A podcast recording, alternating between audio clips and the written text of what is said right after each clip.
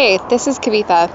I'm currently in Juneau, Alaska, where I just finished my first day as a general assignment news intern at KTOO Public Media. This podcast was recorded at 3:29 p.m. on Tuesday the 18th. Things may have changed by the time you hear it. Thanks. Enjoy the show. Yay! A junior sprout. hey there, it's the NPR Politics Podcast. The Trump administration announced new tariffs on China yesterday afternoon, and China has already struck back. If there's a retaliation against our farmers and our industrial workers, our ranchers, if any of that goes on, we're going to kick in another 257 billion dollars. I'm Tamara Keith. I cover the White House. I'm Scott Horsley. I also cover the White House. I'm Mara Liasson, national political correspondent.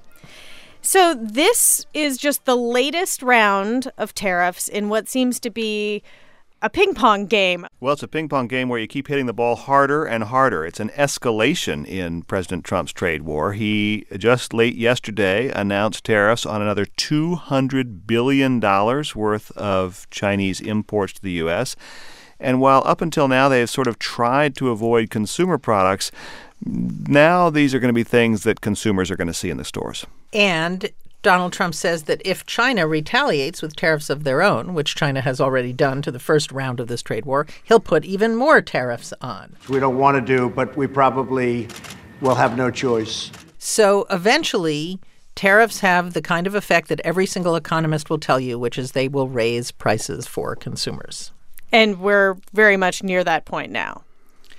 We're near that point now. The big question is is the U.S. economy big enough, as Trump cabinet officials will say, that it can absorb this?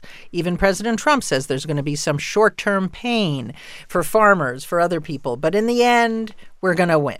Yeah, well, so Wilbur Ross, the Commerce Secretary, was on TV this morning and said, you know, it'll be spread out. It'll be on so many different things, people won't even really notice. Wilbur Ross has been minimizing the effects of Trump tariffs from the beginning. You might remember his his TV appearance with the Campbell soup can, where he talked about the fractional cents it will put on on the extra cost of a, of a steel can.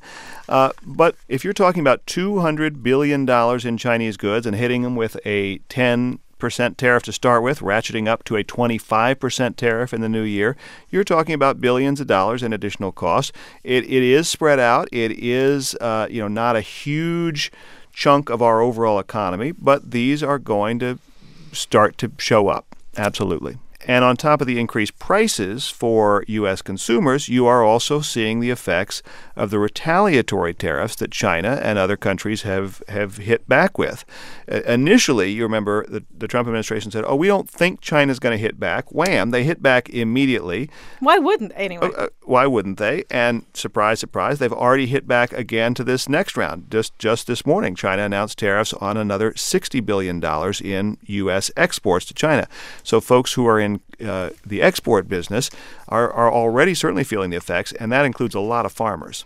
We are now in a trade war. This Absolutely. is this what is, this a trade a... war looks like. And this is what Donald Trump famously tweeted trade wars are good and easy to win. We're now going to find out if he's right or not. Okay, let's start from the beginning. What is President Trump trying to achieve with these sort of escalating trade fights? Well, that is an excellent question. You know, this is can be confusing because what many economists think should be done about China is that China is a trade cheat. China steals intellectual property. China makes forced technology transfer. China doesn't play by the rules. Those are problems that there is a bipartisan consensus around that those problems need to be fixed. Donald Trump, on the other hand, seems fixated on the trade deficit number. He wants that number to come down. He talks about when you take out out 500 billion dollars from us as if as if you if you have a trade deficit with a country they're stealing money from you. What Donald Trump seems to want is that we have a trade surplus with everyone. That's okay, right. wait. This is maybe a dense question. What is a trade deficit? Uh, so the trade balance is how much uh, you buy from me measured against how much I buy from you The United States today buys a lot more goods from China than China buys from the U.S. Therefore, we have a trade deficit with China.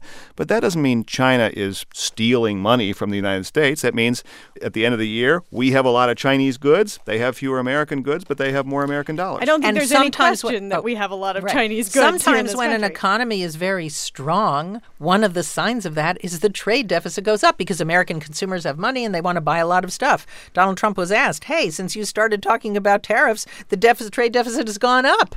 He, you know, he talks about we're being ripped off by China, we're being ripped off by the EU. He sees the trade deficit as some kind of a metric of an economy's success or failure. And so here, when you ask what is the president trying to achieve with these tariffs, are these tariffs a means to an end? Is he trying to get China to change its behavior uh, and stop stealing intellectual property and stop forcing American companies to transfer their technology to China? Or does he see these tariffs as an end in themselves that will discourage Americans from buying Chinese goods? And and I think it's probably the latter because he according to Bob Woodward scribbled in the the margin of a speech trade is bad. Donald Trump doesn't like trade with other countries. Somehow or other he thinks if you buy a foreign product that country has ripped you off. They've taken your money.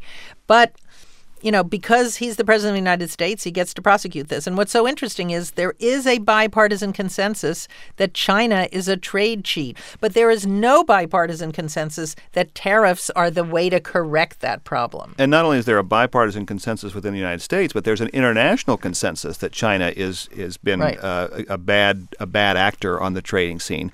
But instead of marshaling an international coalition to go after China and put pressure on China from all sides, President Trump and his trade policies have managed to alienate lots of other countries who should be allied with the United States in pressing that case against China. So folks who might be working with us against China are instead mad at us because he's slapped tariffs on the EU or slapped tariffs on Canada. Once upon a time, there was an actual official coalition of countries who tried to do something about it, and it was called the TPP. And it was every country that had, uh, you know, a border on on the Pacific that was going to basically gang up against China. They were going to make a free trade pact. They, it was specifically excluding China. What did Donald Trump do? One of the very first things he did when he came into office was pull us out of that. Okay, we are going to take a quick break, and when we get back, we're going to look at how the trade war is affecting the midterm elections. Support for this podcast and the following message come from the Walton Family Foundation, where opportunity takes root. More information is available at waltonfamilyfoundation.org. Hi, I'm Daniel Alarcon, host of NPR's Spanish language podcast Radio Ambulante. This week, a year after the earthquakes that devastated the country, Mexico is still dealing with the aftermath. Schools were especially damaged, and the government promised to rebuild them fast, but two journalists discovered that the truth about that reconstruction is much more complicated. And we're back. And President Trump, in his campaign, one of his big items, something that he really talked up, especially in the upper Midwest, those states that he ended up winning, like Michigan and, and uh, Wisconsin, he said the Trans Pacific Partnership is terrible and we're going to tear it up. And he said uh, NAFTA is no good. And and voters in the upper Midwest, those states that he won, Michigan and, and Wisconsin, voters responded to that the question now is he's taking action. He's he is doing the things that he said he was going to do in the campaign. Is he being rewarded for it or not? You mean politically? Yeah. Well, right now. I mean, we're headed into the midterms. Right. Well, right now, you know, the question Donald Trump famously said I could stand on Fifth Avenue and shoot someone and I wouldn't lose any voters. Now he's testing a corollary of that. Could I stand in a soybean field or on the floor of a small manufacturing company and shoot someone and not lose any voters? I think voters in the Midwest who like Donald Trump are willing to give him a lot of leeway, see if this tack works. But what we do see in polls is there's been a 13 point swing shift against Republicans in the generic ballot in the Midwest.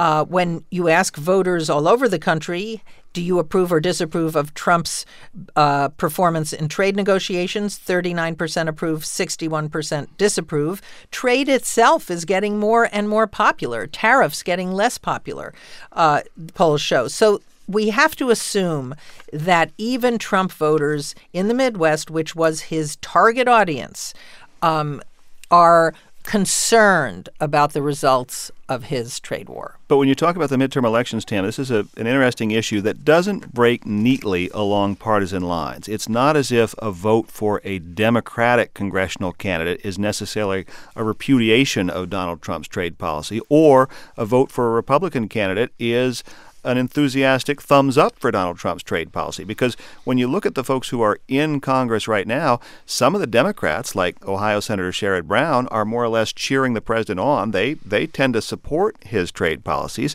and some of the uh, fiercest opponents of the president's trade policies have been farm state Republicans whose constituents have been paying a price for the retaliatory tariffs, tariffs that other countries have slapped on the U.S. And you talk about Ohio and Sherrod Brown. Uh, he is benefiting from all of the talk about trade and being able to connect himself to President Trump in a state that President Trump won by a significant margin in 2016. Then you go to North Dakota, where President Trump is also quite popular, won by a ton in 2016. And you have a Democratic senator there, Heidi Heitkamp, fighting for her life. And she has a new ad out where she is going after her Republican opponent on trade. China is canceling their contracts to buy soybeans. This is a farmer standing in a soybean field. Well, when you ask Kevin Cramer why he supports the trade war, he criticizes farmers. But I hear all kinds of hysteria. There's a potential short term pain. We don't have a very high pain threshold in the United States of America. Mr. Cramer, that trade war is costing my family a lot of money, and you don't seem to care. That's a pretty powerful ad. One of the things, as Scott said, the trade war as a political issue is really complex, cuts across partisan lines. But one thing it clearly does is it is a wedge issue inside the Republican Party.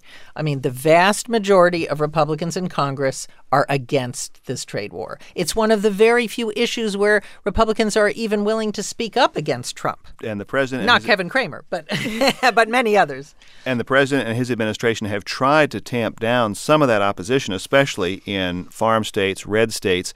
Uh, that's why you saw the agricultural department ha- take this multi-billion dollar rescue package for farmers, he- heavily weighted towards soybean and, and pork producers, since those are a couple of the commodities that have been hard hit by retaliatory tariffs.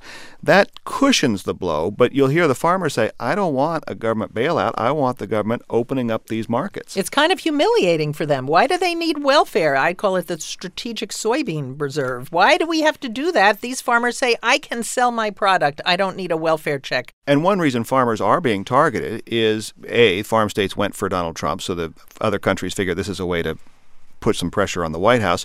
But also, American farmers are very productive. We have a trade surplus in agriculture. It's, it's an area where the United States is extremely competitive.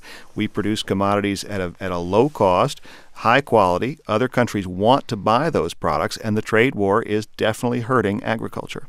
And so, if you are dividing Republicans, if this is a wedge issue for Republicans, does that become a problem for Republicans running for office if you if if there are some voters who are suddenly not that enthused? Well, sure, and also makes it harder for Republicans to sell the two great success stories that they feel they've had a good economy and tax cuts.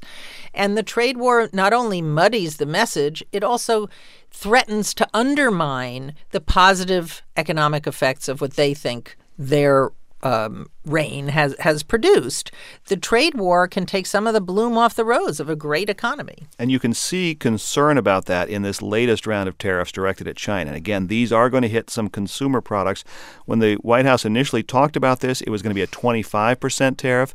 As they've rolled it out, they've said no, it's going to be 10% for the rest of this year and then it'll go to 25 after the new year. So they want to get past the, the Christmas shopping season when there's going to be a lot of Chinese goods in the stores. And most importantly, they want to get past that midterm election in November. And what you heard, heard Kevin Cramer say in that Heidi Heitkamp ad is what Donald Trump says. There's going to be a little short term pain. We just got to get through this. Um, but the goal was to make a deal with China. The goal was to have the tariffs be a negotiating tool. But so far, we haven't had any results with talking to the Chinese at all. And it's not exactly clear that that was the president's goal. Um, in a tweet that he sent out a couple of weeks ago, he he said, "And hey, we could get money from those tariffs." As, yes, as, as if, if, tariffs were an end in, a, in and of themselves. He's also said we're making a lot of headway. It's kind of hard to see where they're making that headway in terms of actually bringing China to the table, changing China's behavior, striking new trade deals that the president's talking about. There haven't really been any new trade deals since he's taken this aggressive approach. So when voters go to the polls in states all over the country in November, will they be paying more for their iPhones or will they will they be seeing or their tin cans, their Campbell's soup? Will they see the effects of this fight? Will they will they be feeling the pain and the gain part hasn't happened yet? The gain part definitely hasn't happened yet. Uh, the pain is there. It may be a mild headache as opposed to a migraine. Uh, but for some folks in certain select industries that have been hardest hits, it's a migraine. You certainly know if you're in a small manufacturing plant and all of a sudden the cost of your steel and aluminum has gone through the roof, or you're the nail manufacturer who had to lay off everyone and close, then you really know. If you're just a consumer, it's hard to tell. There's no sign on the grocery store shelf that says your Campbell's soup now costs five cents more because of Donald Trump's tariffs. You know, there's not information like that out there. Okay, we are going to leave it here for today, but we will certainly be back in your feed soon, just as soon as there is news that forces us to run back into the studio. I'm Tamara Keith. I cover the White House for NPR. I'm Scott Horsley. I also cover the White House. I'm Mara Liasson, national political correspondent. And thank you for listening to the NPR Politics Podcast.